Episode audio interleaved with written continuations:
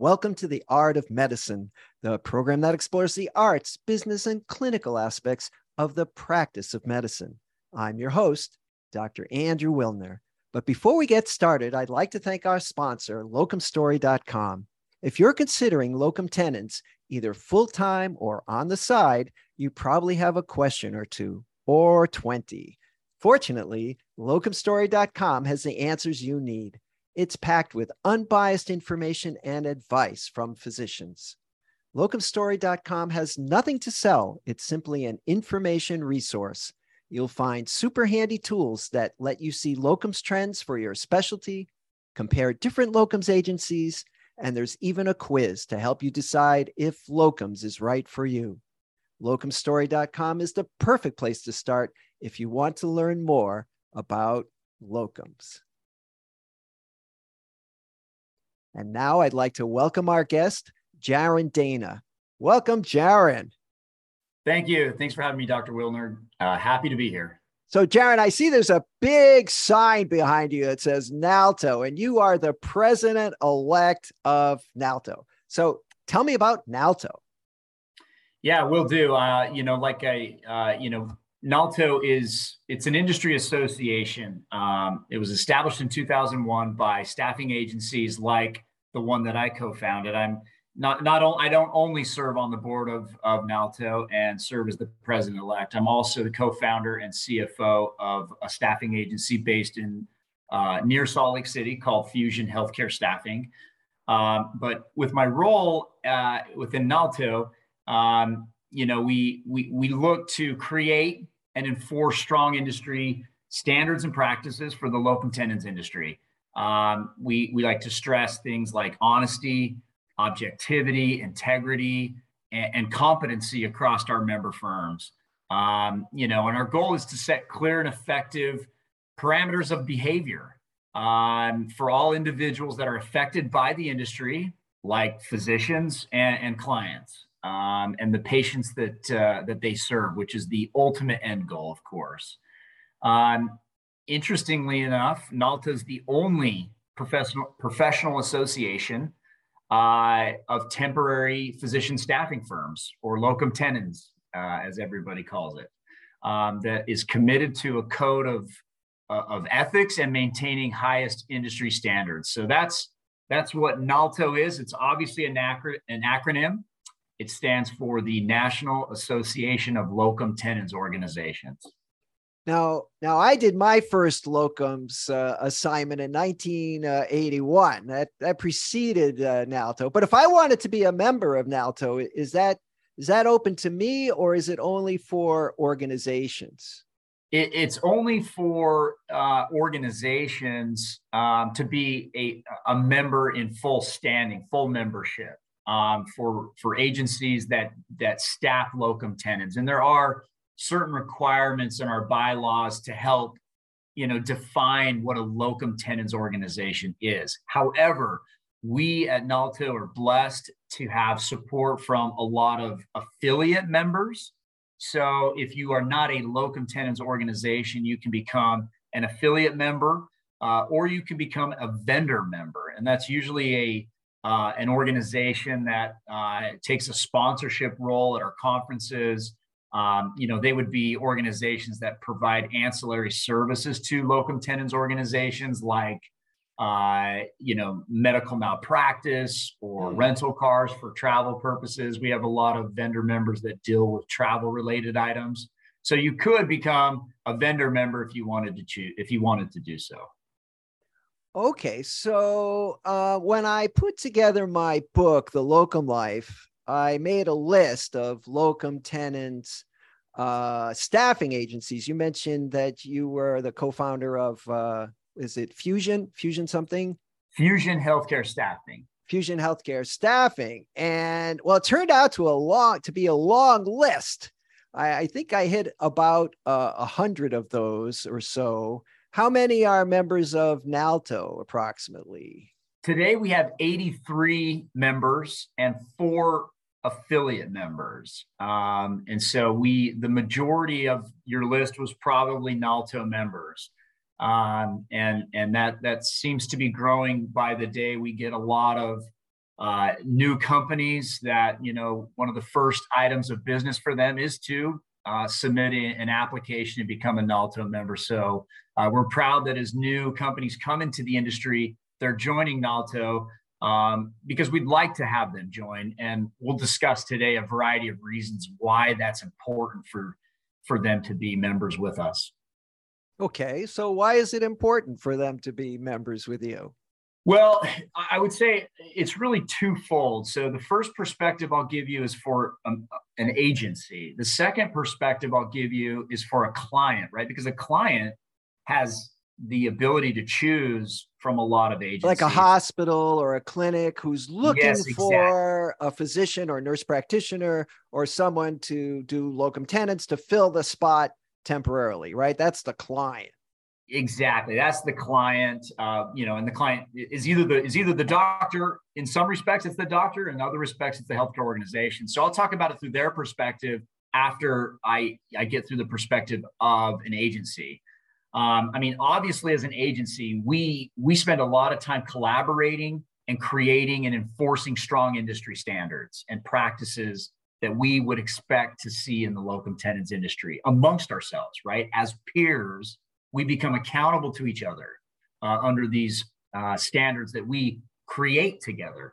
Um, the second is we, we collaborate on industry-specific information that's related to federal, state legislative issues, credentialing standards, uh, medical malpractice, uh, risk management, Uh, public relations, education, marketing. We have we have committees that sort of look at all of these facets of, of information. And then as we collaborate on it, we provide that as a resource. So we give access to our members to certain white papers, uh, best practices, things that a new member, if they're joining uh, as, as NALTO members, they can get access to this information and they can avoid a lot of the pitfalls that the other eighty-three members uh, may have already made um, over a period of time. So there's a tremendous amount of value add from that perspective. Um, but we also pool our resources. And I'll give you a, a, a big example on that, something we're working on right now that's very important. Um, we have pooled our resources and hired a third-party uh, lobby firm called McGuire Woods. And we have been working with them for about a year now.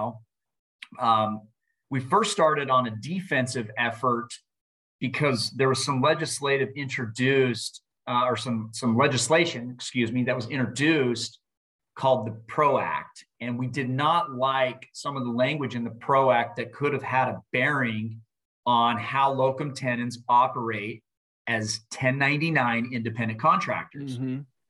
And so we were lobbying sort of, you had a lot of phone conversations with senators and other representatives discussing that issue. Um, and that was a defensive effort. In the last six months, it became a proactive effort. And we're now, uh, we've had in, uh, legislation that was introduced by Buddy Carter. Uh, in short, it's, you know, it's called the Physician Immigration Shortage Act. Um, and it basically is codifying physicians as uh, ten ninety-nine independent contractors. And so the resources that we've pooled to go tackle that effort is, is tremendous. And the eighty-three members that are, are part of that have, have participated in that. Uh, they help, they jump on calls with uh, House members and senators to discuss that bill. And so that's a heavy effort that we're doing right now, and we're engaging our membership to do that. So the pooling of resources, and and lastly, uh, from they get access to um, extensive networking opportunities with their peers at conferences. And you know, some people might think, well, why do I want to collaborate with my competitors? It, it's a it's a highly collaborative industry that we operate in, and that that should be good news to the physicians. And it should be good news to, to the healthcare organizations, because if we ever run into a dispute, if I know my competitor, I can pick up the phone and I can call them and we can work it out. Because at the end of the day, the patient is what matters, right? And that is that is written throughout our code of ethics, to leave the doctors, clients, and patients out of the disputes. And so if I know my competitors through networking and we've become friends, it's easy to work through issues. It really is. And, and that happens all the time. In the event it can't be resolved over the phone like that, we do have a non-binding arbitration committee that can that can take on cases. Um, and and that's that's that's certainly a value add we have as well. So that's That's the agency perspective, okay? If I'm a, a physician or a healthcare system, right, and I'm trying to choose who to work with, obviously our recommendation is to use a NALTO member firm. And that's precisely for the reason of the ethics and the standards that we've set forth, that we hold ourselves accountable to. And if we ever make a mistake on that, any physician and any healthcare organization can submit an ethic complaint to NALTO, and we have a committee that will review it for, for merit and then work with the agency to resolve that. Um, and sometimes, you know, it's just a matter of resolving a small issue and it can be fixed very quickly, which is the majority of the complaints. And sometimes it could lead to disciplinary type actions and, you know, membership can be revoked. So if I'm a healthcare organization, I would read NALTO's code of ethics. And I would feel good knowing that, okay, well, if you're a NALTO member firm, you've at least committed to do that. Now, if the agency doesn't do that, obviously we've got a problem. But uh, by and large, our members um, have signed up for that code of ethics and agree to operate that way. And that's exactly what a physician and a healthcare organization should expect from a NALTO member firm. Right. So that's certainly their intent. And uh... Um, I concur with that recommendation. When I when I made recommendations in my book, particularly for physicians starting out with locum tenens, it's like, well, there's a lot of firms you could pick from. Might as well narrow the list a little bit and uh, choose from a NALTO uh, firm. Now, when I when I made that list, I think the number was closer to sixty than eighty plus. So tell me what's going on in the locum tenens world. Uh, you know, I back in the day, I'm on a plane and people say, where are you going? I say, I'm going to Minnesota. I'm going to work locum tenens there. Usually I get kind of a blank stare and I have to explain, you know, what locum tenens is. But I, I think, uh, well, my, uh, my sense is that this is growing. Is that correct?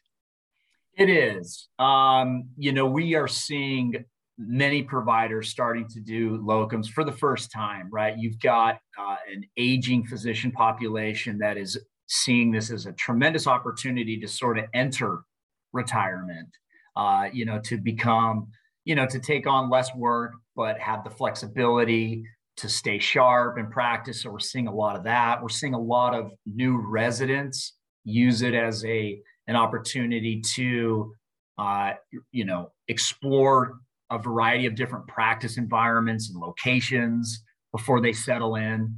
Um, and, you know, we're seeing healthcare systems, uh, you know, gain a lot more confidence with, with those physicians that are doing the locums, their commitment to, to the lifestyle, right? Rather, you know, there's not as many people that are just dabbling in it, right?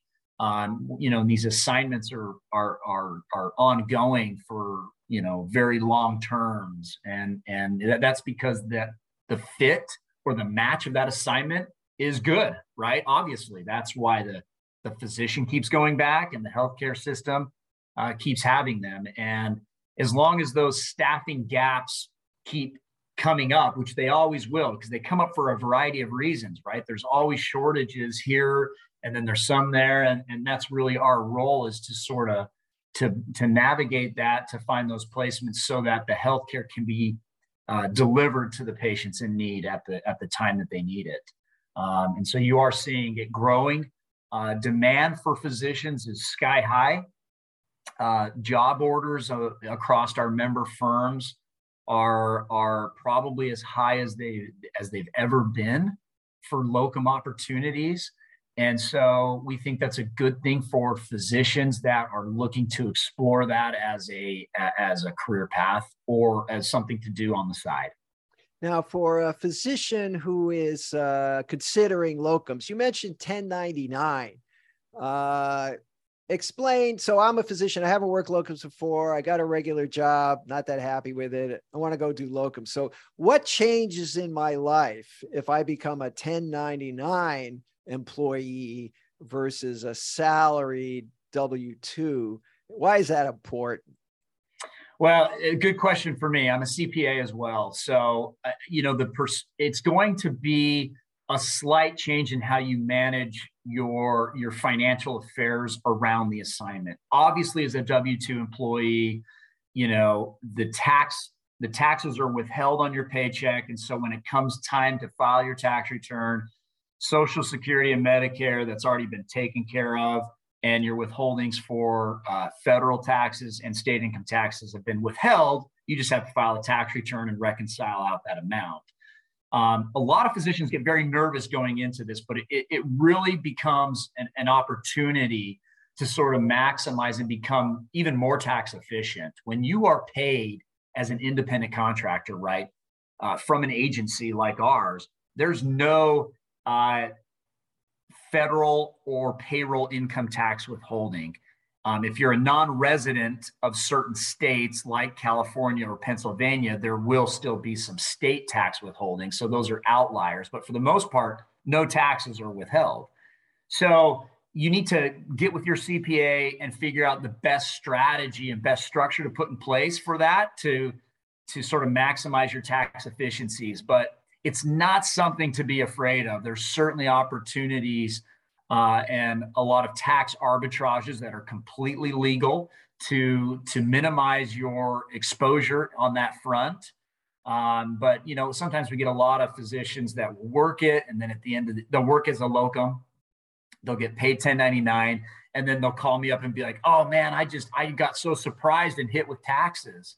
And they feel like locums is a bad thing because of that. But I'm here to tell you, if it's done right in consultation with, uh, you know, with your C P A, um, it, it's not uh, it's not a difficult thing to understand, and it, it you can put in place a structure that you're very comfortable with. But it is different from from perhaps what you've been doing in your career if you've only been a W two employee.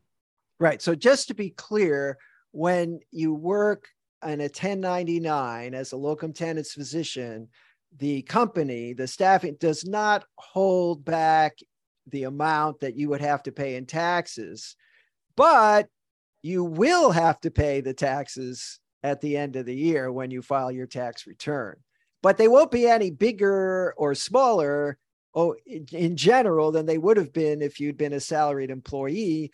Uh, with the exception of some, you know, tax strategies that you could use that might improve the situation, but it's yeah, not like you're going to be taxed anymore.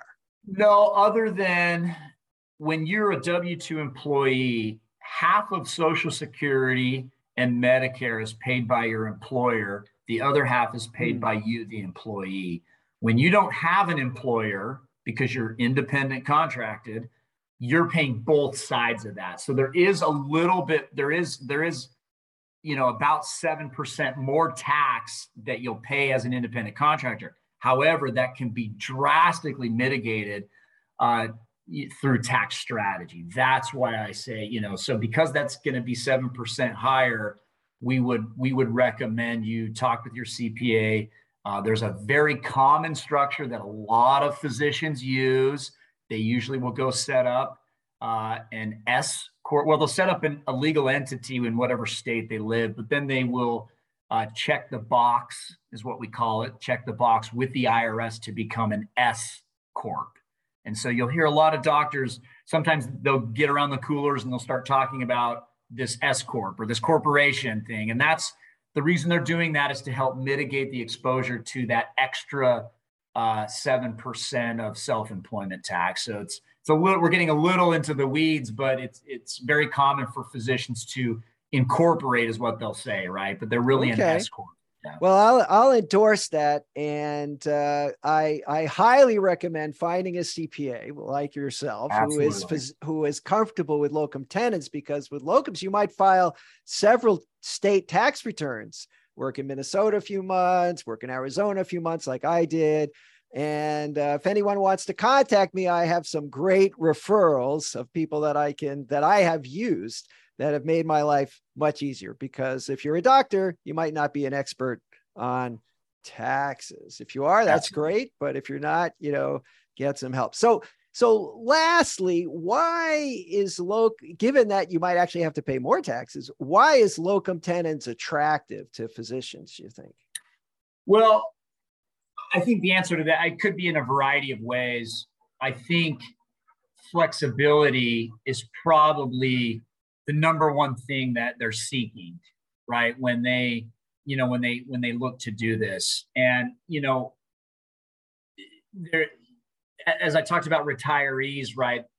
The decision might be different for where they're at in their career, right? If you're a retiree, it could be that, well, I want to get out of the practice that I've been in. I want to lower the amount of time I'm working. I want to travel a little bit more, but I want to stay sharp and I want to keep making money. That might be the reason for a retiree. A new resident could be, like I said, we're looking for new practice environments. Perhaps because they're young and energetic, they're picking up a lot of shifts because they're paying off student loans and they're trying to make more money and they don't have, you know, perhaps a spouse or children yet. So that might be a motivation certainly for, for a new resident. Um, if you take someone in the middle of their career, it could be, you know, picking up some extra shifts locally. Um, it could be that they're uh, motivated to help a rural community that they're passionate about or that they're from. Um, and so the, the reasons go on and on, but boy, I tell you, the top one that we see is typically flexibility. Um, you know, compensation can also be Uh, pretty high on the list at times. You know, if they're traveling to a, a, a high demand area, you could expect if it's in high demand, it probably pays a little higher. Um, and so compensation's up there as well. Um, and, you know, travel we see pretty high too. Sometimes people just like to, you know, get out and travel. So. That's great. Well, Jarin, is, this has been really a nice discussion about one of my favorite topics, uh, locum tenens. Anything you'd like to add before we uh, sign off? No, no, I would just, you know, I would put in the plug for all agencies, right? You know, one of the one of the more common questions that can be asked of a recruiter uh, is, you know, what are you guys doing? Like, like how, how, you know, how, why are you guys making any money on this thing? You know, and it's, it, you know, sometimes our recruiters can get caught off guard with that, you know, but at the end of the day, we, there is a tremendous amount of effort in sourcing an opportunity and finding a provider to, to fill that opportunity. And at the end of the day, we're making a match to deliver healthcare to a patient. That is a tremendous value add in of itself. On top of that, we come in as an agency and we are providing uh, professional Uh, liability insurance for that assignment. And that is, in our world today, is not cheap. It is very expensive and it's a hardening market. It's difficult for agencies to get policies and uh, there's very few carriers that are, are currently in our space. And that's not a good thing. Um, and so we're working at NALTO to sort of, you know, hedge that a little bit. But that value that we bring um, when a doctor goes and works, you know, we pay the doctor, but the hours that that doctor worked, that's an exposure that stays not only with them, right, uh, but also with us. That exposure carries on into the future. Every time we go to renew our policy, they look at the hours that have been worked. And so that that that's a benefit for the providers because they don't have to go get it. We already got it. It's a benefit to the healthcare systems because they don't have to worry about putting that provider on perhaps their policies. Um, and so obviously that's why we go through credentialing and hospital privileging and all those things, but there's a lot of value to be added there and just want to make sure that that's not forgotten, right? Um, by, you know, uh, you know, both parties as to, as to kind of what we're doing. And then on top of that, there's just a tremendous amount of administrative work, from credentialing to assignment coordination, yeah, to traveling, to scheduling. And, and, and, and really a good recruiter for a physician is going to become their advocate. They're going to become their advocate and they're going to become, you know, you know, really their concierge to their career. And when that relationship is developed with a, with a provider and a recruiter, um, it becomes a very easy career path to make for a physician. You know, someone who's doing it for the first time, is always very nervous. They're nervous about, am I going to get paid? Am I going to have ongoing assignments? You know, what, you know, where am I going to have to travel? Am I going to like where I'm going? And a recruiter can really help cover uh, all of those concerns from the outset, and then being a, and then be an ongoing resource uh, for future shifts. So that's my plug for agencies in general. And as we've touched on quite a bit today, we would uh, recommend that a physician in a healthcare system only use a NALTO member firm. Jarin, this has been great. I want to thank you for joining me on The Art of Medicine. Thank you. Before we close, I'd like to give another thanks to our sponsor, locum story dot com, a resource where providers can get unbiased answers to all their questions about locum tenens. I'm your host, Doctor Andrew Wilner. Thanks for joining us.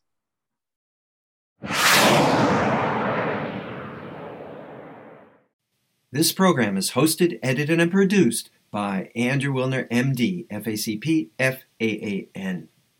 Guests receive no financial compensation for their appearance on The Art of Medicine.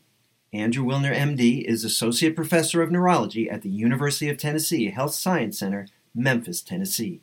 Views, thoughts, and opinions expressed on this program belong solely to Doctor Wilner and his guests, and not necessarily to their employers, organizations, or other group or individual.